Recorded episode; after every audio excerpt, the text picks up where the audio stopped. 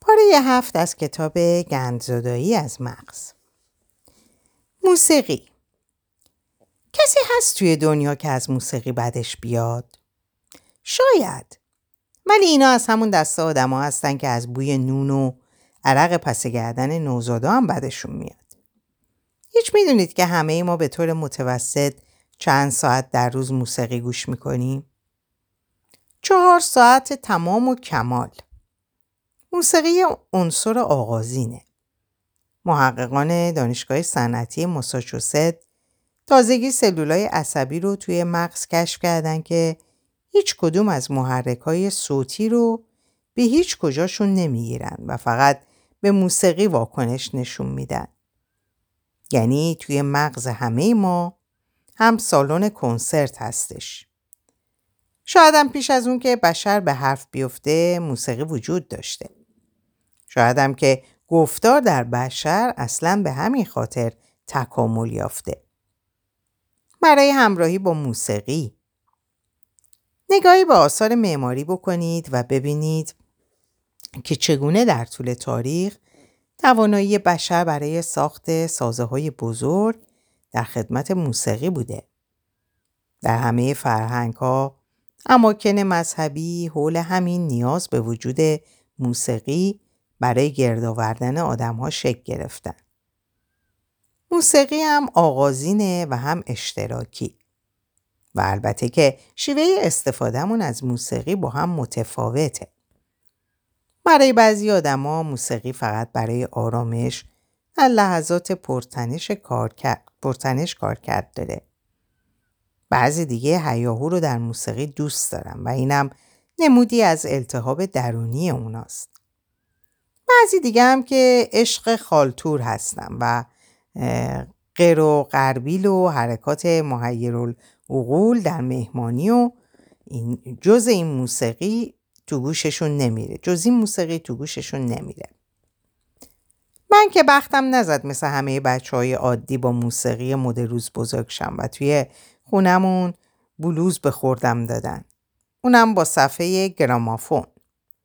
و دیگه معلومه که وقتی حالم بد میشه با چه چیزی آرامش پیدا میکنم. گرامافون و بلوز. کار به همین جا هم ختم نمیشه. همه جا وقتی نیاز به آرامش دارم همینو گوش میکنم. توی ماشین وقتی راهی یه قرار مهم هستم، وقتی خونه رو گردگیری میکنم، وقتی میخوام تنم رو در لحظه توقیف کنم و حتی موقع ورزش. روی شما چنون موسیقی جواب میده؟ همراه داشتن موسیقی آرام بخش برای مغزتون یا چیزی که اونو سرشار از انرژی کنه بدون افتادن به ورطه هراس. فواید زیادی داره. اونم در این زمونه که حتی گربه‌های ولگرد توی کوچه هم از این تلفن‌های هوشمند دارن و میشه کلی آهنگ توش ریخت. حالا بیایید دست به کار شید و چند تا گلچین آهنگ برای خودتون درست کنید. هر کدوم برای یک حال و موقعیتی. مثلا یکی برای دم صبح که میخواید مشغول کار شید و یکی گلچین حال خوب.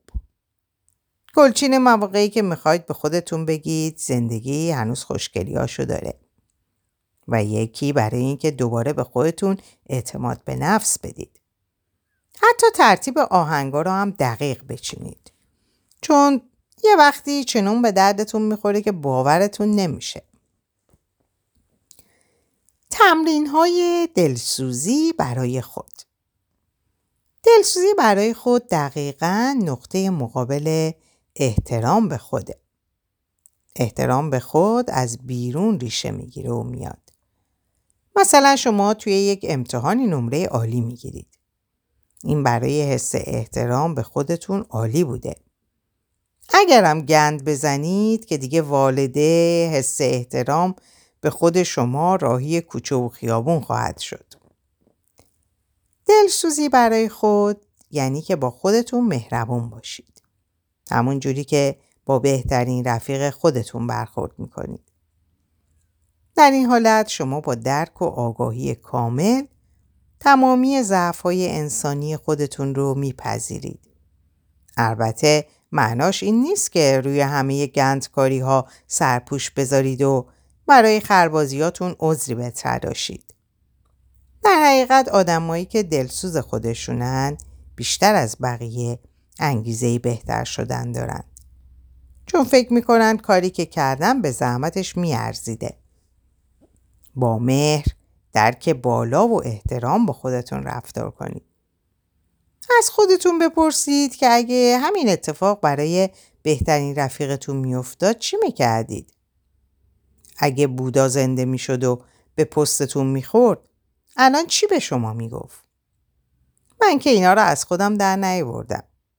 کریستیان نف و کریستوفر جرمر اینا رو توی کتابشون نوشته بودن و وقتی من ترفندهای دلسوزی برای خود اونها رو به بیماران خودم یاد دادم اتفاقات جالبی افتاد. یادمه که اون دفعه اول سر یک کلاسی بودم پر از روانکاوایی که همشون داشتن روی پروژه دکتراشون کار میکردن و تازه یکیشون هم در همون زمان مطب داشت. موقعیت دستتون اومد؟ یه مش آدم خبره، کاربلد و کاملا حواس جمع مثل چی؟ بهشون گفتم دستشونو بذارن روی قلباشون و یکی از موقعیت‌های دردناک زندگیشونو به یاد بیارن. رنجی که خمیره همه آدم هاست. بعد همه اجازه بدن تا مهربونی از وجودشون تراوش کنه. که با خودشون مهربون شن و خودشونو به خاطر ضعف‌هاشون در اون موقعیت ببخشن. این وسط همون که مطب داشت و بسیار خفن و ترگور ولگرم بود در میونه تمرین چنان آب و قوره‌ای گرفت که نمیشد جمعش کرد. اشک ریزان و فین فین کنان از این طرفم با شگفتی تمام دستم اومد که این آدم هیچ وقت نه برای خودش نه برای هیچ کدوم از بیمارانش حتی ذره‌ای هم دلسوزی نکرده. حالا خودتون امتحان کنید. دستتون رو بذارید روی قلب و به صدای تجربه دردناکی که داشتید گوش کنید. یادتون باشه که رنج بخشی از وجود انسانی ماست. به خودتون بگید که هر گونه مهربونی و بخششی در این زمان مجازه و همین کلید شروع اون رخداد درونی رو میزنه. ترفندهای مبتنی بر وردها، حرف زدن با خود. خیلی وقتا که آدم با خودش حرف میزنه احساس میکنه خل شده. من که همیشه در زمان گفتگوی مثبت با خودم حس میکردم بدجور مخم تاب برداشته. ولی در کمال تعجب دیدم این ترفند جوابم میده. اون آهنگی رو که بادامک نامرد توی مغزتون گذاشته بود یادتون میاد؟ حرف زدن با خود مثل اینه که بتونید با گفتگو اون مزخرفی رو که بادامک گذاشته خاموش کنید. آره من میدونم الان جاتو خیس کردی. میگذره بابا، حالت بهتر میشه. نفس بکش فعلا. نترس، تو همه چی تو مشتته. البته الان خیلی اینجوری به نظر نمیرسه ولی شانست برای در رفتن از این کثافتی که توش افتادی دقیقاً 100%. خاطرت جمع که این شانس رو از دست نمیدی. الان میدونی وضعت چطوره؟ تخم و مرغی. میدونی خوبیش به چیه؟ به این که این وضع همیشگی نیست دیگه. تازه به خاطر این دردسری که امروز میکشی کلی چیزای خوب گیرت میاد بعداً. اگه از این ترفندهای حرف زدن مرتب استفاده میکنید میتونید اونا رو پشت همون کارت‌های تحمل بنویسید. توی این کار حتماً به کمک آدم‌های دیگه هم نیاز خواهید داشت. به دیگران هم بگید که همیشه از چه وردها و ترفندهایی استفاده میکنید تا در موقع گرفتاری و دردسر بتونن اونا رو به یادتون بیارن. ورزش. میدونم بابا دلتون از هر چیزی که باشگاه و ورزش رو یادتون بندازه به هم میخوره. ولی دست من نیست که. ورزش باعث ترشح اندورفین ها میشه. همینو بدونین که هر جا پای اندورفین وسط بیاد، همه آدمای ریقو سوپرمن میشن.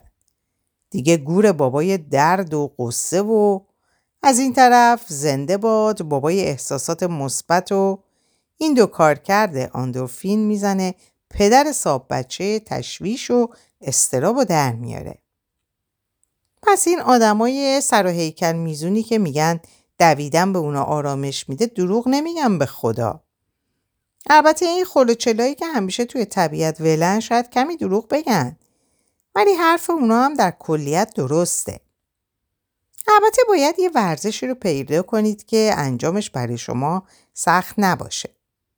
منم خودم عشق عرق کردن و جون کندن به اسم سلامتی نیستم. ولی از این طرف هم دکترم گفته که پشتکارم در امر خطیر شیرینی‌خوری به زودی دخلمو میاره و باید یه غلطی بکنم. من خودم از شنا و پیاده روی و کوه رفتن خوشم میاد. موقع انجام این کارا خیلی آرامش و مراقبم بیشتر از وقتیه که به این ورزش‌های رقابتی و توپی میرسم. البته اگه با اونها راحتید برید دخل خودتونو بیارید، به من چه؟ بیشتر از همه هم از کوهنوردی با رفقای خودم حال میکنم. میافتیم توی راه و وسطش یه کمی ورزش میکنیم و تا سوراخ کلید زندگی مردم و وسط میریزیم و غیبت میکنیم و دلمونم خنک میشه. یه چیزی رو پیدا کنید که گند نزنه به کارتون. میزان سختی و یواش بودن کار هم دست خودتونه و به میل خودتون. الانم که دست روی هر جهنم دره‌ای بذارید، یه مش کلاس و دوره تمرینی آسونو دارن و خیلی راحت عضو میگیرن. من حتی بیماری داشتم که رفته بود کلاس بوکس و آرامشو در چک و لگد کردن مردم میدید. جوابم گرفته و زنگ چنان آدم شده و آرامش پیدا کرده بود که نگو. زنک چنان آدم شده و آرامش پیدا کرده بود که نگو. بیرون زدن. گاهی انجام هر کاری برای بهبودی سخته. همین که افقی نیستید و سیخکی ایستادید برای خودش کلیه و دیگه هیچ کوفتی میل شما رو بر نمیانگیزه. نه ورزش، نه ورد یا هیچ مراقبه ای. اگه نمیتونید کاری بکنید بزنید بیرون و اصلا برید تو آفتاب. حتی شده برای خوردن یه فنجون قهوه یا چای روی یه نیمکت پارک. زیر نور خورشید ویتامین دی بیشتری در بدنتون تولید میشه و این یعنی سروتونین. خود همینا با هم حالتون رو بهتر میکنن. قطعا تأثیرشون از خوردن قرص بیشتره. کلاً کار سختیه که آدم توی آفتاب بشینه و همچنان حس کنه اولاغی بیش نیست. دقت کردید که حتی خرهایی توی چمنزار هم موجودات شادی‌اند؟ باور کنین همین خود من بارها تلاش کردم که توی آفتاب غمگین باشم. نشد. اگه آب و هوای محل زندگیتون جوریه که آفتاب زیادی دستتون رو نمیگیره بازم غمی نیست. برید و زیر چراغ‌های آفتابی که توی ادارات و دفاتر کار روشن میکنن بشینید. همون هم کار میکنه. مثلا همین برادر خودم که وقتی دانشگاه قبول شد از تگزاس آفتابگیر به یکی از شهرهای بارونی ساحل شرق آمریکا رفت و مصیبت‌ها دید، افسردگی زمستونی گرفت و آخر سر همین چراغای آفتابی به دادش رسید. حاضرید؟ حالا نوبت به یاد آوردن و زاریه. هر وقت که مهارت‌های لازم و برای مدیریت واکنش هاتون به دست آوردید و تونستید سوار اونا بشید، حالا باید به ماجرا و داستانی بپردازید که به سرتون اومده. در این مرحله ترفندهای بردباری و تحمل خیلی به کارتون خواهند اومد. حتما باید اول حس امنیت خاطر رو در خودتون ایجاد کنید و بعد از اون چه رخ داده حرف بزنید. خیلی‌ها بدون توجه به این نکته فقط حس میکنن باید حرف بزنن. و این مسئله خودش به دل به آفتی بزرگ میشه و جرقه های مهلکی رو روشن میکنه که پدرشون رو در میاره و خودش بدل به آسیب میشه. پس چی شد؟ این ترفندها رو فقط وقتی به کار بگیرید که حس کردید از همه نظر آماده اید. اگر و تنها زمانی که حس کردید تعریف کردن ماجرا و قصه شما یاریتون خواهد کرد که از اون بگذرید و یک مرحله جلو برید و البته که این قصه رو باید تنها برای کسی بگید که بتونه در اون تجربه همپای شما باشه. نوشتن یا دفتر خاطرات روزانه. تمرین‌های نوشتاری یا درست کردن دفتر خاطرات روزانه نقطه شروع بسیار خوبی برای گفتن تجربتونه. البته در صورتی که وقت کافی دارید و فراغت خاطری که قلم رو روی کاغذ بگذارید و اجازه بدید با حوصله کار خودش رو بکنه.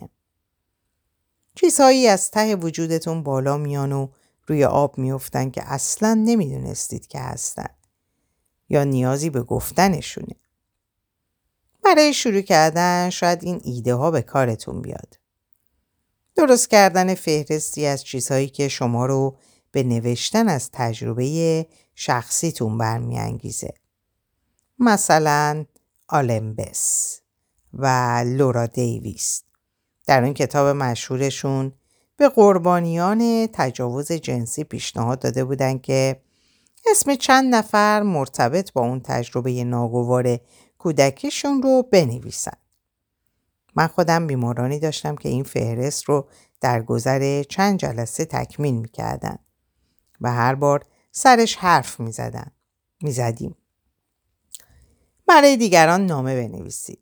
لازم هم نیست این نامه ها رو واقعا براشون بفرستید، ولی حرفایی رو براشون بنویسید که اگه امکانش وجود داشت دلتون میخواست اونا هم اونو بدونن. حتی این نامه ها میتونن خطاب به همونایی باشن که به شما آسیب زدن یا اونا که عاشقشون بودید و با خبر نشدن که چی در دلتون میگذشته. همین که دستگیرتون بشه که دلتون میخواد دیگران چی بدونن گام بزرگی در درک فرایند درمان شماست. شاید هم که راهی باز کنه که با این آدما حرف بزنید. کی میدونه؟ نامه‌ای برای خودتون بنویسید، خود آینده‌تون. برای خودتون بنویسید که چه پدری ازتون در اومده تا بتونید دوباره سرپاشید و به آرامش و سلامت برسید. همه چیزو برای خود آینده‌تون تعریف کنید. یه جوری حرف بزنید انگار که همه چیز به خیر و خوشی تموم شده و الان اون آدم در آینده سرحال و سرخوشید. نوشتن این یکی نامه معجزه میکنه. تعریف ماجرا به زبان ساده یعنی حرف زدن از خود آسیب و باقی چیزهایی که بر زندگیتون اثر گذاشته و همون شکلی که اونها رو به یاد میارید و درک کردید. در این مرحله دنبال حقیقت تمام ماجرا نیستیم. مهم گفتن قصه‌ای که در سرتون دارید و زمان درازیه که فاتحه مغزتون رو خونده. پیشتر گفتیم که خصلت مغز ما قصه گوییه. رسیدن به یه قصه تازه یعنی که اول از ته و توی این قصه‌ای که در ذهنمون داریم و با خودمون همه جا میبریم سر در بیاریم. گاهی ممکنه از همین گفتن همه چیز یکه بخوریم چون خودمونم تا زمانی که اونها رو به زبون نیاوردیم نمیدونستیم که از چه چیزهای این ماجرا نفرت داشتیم. همین آماده کردن آدما برای انجام این کار خودش یک بخش مهم از فرایند درمونه. ولی بعضی از آدما به راحتی میتونن این کار رو با کمک دوستان، خانواده یا کسانی که دوستشون دارن انجام بدن. درمان‌های گروهی هم تاثیر مثبت زیادی دارن ولی معمولاً در جریان کارهای گروهی افراد نمیتونن به جزئیات زیادی بپردازند، چون خود گفتن این حرفها ممکنه دیگران حاضر در جمع رو تحریک و حالشون رو بد کنه. من خودم سالها درمان گروهی رو آزمودم و یاد گرفته بودیم که برای حرفای جدی یک عنوان کلی بگذاریم، مثلا روز تجاوز، ولی دیگه جلوتر نمی رفتیم و جزئیات رو باز نمی کردیم و برای همه نمی گفتیم. کار واقعی بازگویی ماجرای معمولاً در حضور یک روانکاو و کار آزموده انجام میشه. دلیلش هم اینه که ما بلدیم چگونه به شما فرصت بدیم که همه چیزو بگوییم و هر چی هم که شنیدیم موضعمون رو حفظ کنیم و در مقابل طوفان احساسات بسیار قدرتمند بیماران از جا در نریم. نه قضاوت میکنیم و نه تصحیح و خودمون هم تحریک نمیشیم. ولی اگه دلتون میخواد این کار رو در حضور یک دوست، خانواده یا دیگر افراد مورد علاقتون انجام بدید، این نکته در خاطرتون باشه که ممکنه کار خرابی کنید، به حال و روز اون بدبخت و اونو به یاد تجربیات گند زندگی خودش بندازید. شاید اون بیچاره طاقت نیاره و این اصلا عجیب نیست. شاید اولش همشون بگن که طاقتشو دارن، اما بعد بفهمن که حرفای شما از سرشون زیاده. پیش از اینکه دهانتون رو باز کنید به اونها این اختیار رو بدید تا در هر لحظه که دیدن تحملشون تموم شده کارو متوقف کنن. خیلی وقتا هم آدما اول این کارو پیش روانکاوشون انجام میدن و بعد از یکی از نزدیکان دعوت میکنن تا این قصه رو دوباره در حضور همون روانکاو بشنوند. پردازش دوباره ماجرا. بازگویی منسجم و اصولی ماجرا معمولاً به ما کمک میکنه تا سر از اون بخشایی که برامون نامفهوم بودن در بیاریم یا ماجرا رو از زوایای دیگری هم ببینیم. شاید اینجوری یه دفعه بفهمیم سوای اون نواری که از این ماجرا در ذهنمون نگه داشته و یک بند از سر به ته پخشش میکردیم چیزای دیگه‌ای هم بوده که از دیدمون مخفی مونده بودن. البته دونستن اینا چیزی از بدی ماجرا کم نمیکنه، ولی معنای تازه‌ای در ذهن میاره که راه رو به سمت بخشایش میگشاید. یادتون بیاد که در اون بخش مربوط به علم مغز چی گفتم؟ که واکنش احساسی چگونه شکل میگیره و ما چطور برای پشتیبانی از اون واکنش احساسی قصه هایی رو در ذهن میسازیم. یکی از بهترین کارهایی که برای به چالش کشیدن اون ساز و کار میتونیم بکنیم همینه که به شیوه تفکرمون بیاندیشیم. اینجا یه کاره که اجیمجی لا ترجی رخ میده که مغز همیشه در حال تغییره که ما میتونیم این مسیر رو تغییر بدیم. بله، یک آسیب همه ساختار ژنتیک ما رو دستکاری کرده، اما هنوز ما این قابلیت رو داریم که تغییرش بدیم و به راه اول برش گردونیم. زندگی در هر لحظه دی ان آی ما رو بازسازی و نوسازی میکنه.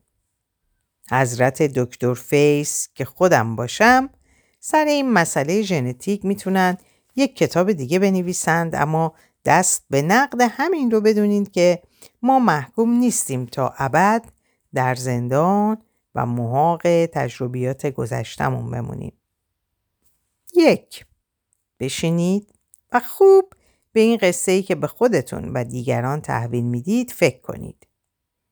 این قصه رو از دریچه تمرین‌هایی که پیشتر گفتم مرور کنید. چه چیزایی از اونجا افتاده و چه نکاتی باید به اون اضافه شه؟ دو، این ماجرا رو میشه یه قصه مرتبط با بقای شما دونست؟ اگه بله توضیح بدید. 3. آدمای خوب این قصه چه کسایی هستن؟ اونایی که کمکتون کردن و هواتون رو داشتن؟ چه کردن و چگونه؟ 4. در این ماجرا چه کارهای بدی از شما سر زد که الان مایه شرمساریتونه؟ میشه گفت که این کارها در اون زمان بهترین تصمیمات ممکن بوده؟ چگونه؟ این کارها چی به شما آموخت که بر پایه اون تونستید به زندگیتون ادامه بدید؟ بازگشت، پیوند دوباره. پیوند دوباره یعنی اینکه باز با خودمون و دنیای پیرامون ارتباط سالم برقرار کنیم. یعنی اینکه دوباره درگیر تعامل با مغز خودمون شیم و با اون صلح کنیم و در آرامش به زندگی برگردیم. البته که شاید پدرمون در این مرحله در بیاد، چون پیشتر و در زمانی که هنوز آماده نبودیم بارها به اجبار به این سو رفتیم و همیشه بیهوده، چون حس امنیت رو نداشتیم. اصلا اجبار توی این کار جواب نمیده، زورکی نیست. وقتی این فرایند یعنی پیوند دوباره با سیخونک دیگران راه بیفته، خودش یک پا آسیب میشه، چون در این زمان دیگه شما هیچ اختیاری ندارید و همون دیگران قدرت و سررشته کار رو از دستای شما درآوردند و بعداً باز میشید همون فضله‌ای که بودید و حتی بدتر. این کار رو فقط و فقط وقتی میتونید بکنید که خودتون آماده باشید. البته که مجبورید قدری به خودتون سیخونک بزنید، ولی اینجا دیگه اون ترفندهای توقیف و تحمل رو دارید که همشون به خاطرتون میارن که در امن و امانید، کارتون درسته.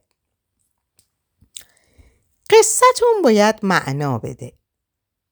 سالمترین آدم ها کسایی هن که میتونن در دل هرج و مرج و آشفتگی کاری بکنند و معنایی بیابند.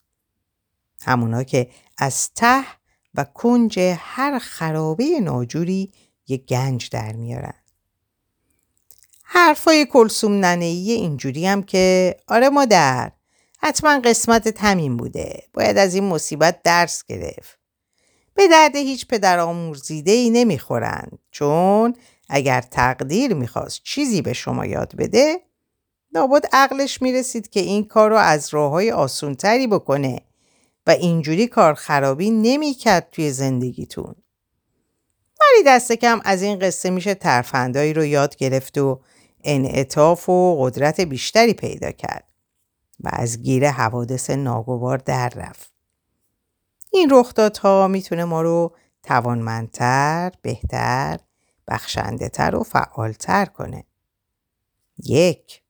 از گذشته درس بگیرید. گذشته اون معدن تاپاله‌ای نیست که مغزتون داره تلاش میکنه برای همیشه در اون زندگی کنه. گذشته تجربه‌ایه که باید فقط از اون بیاموزید.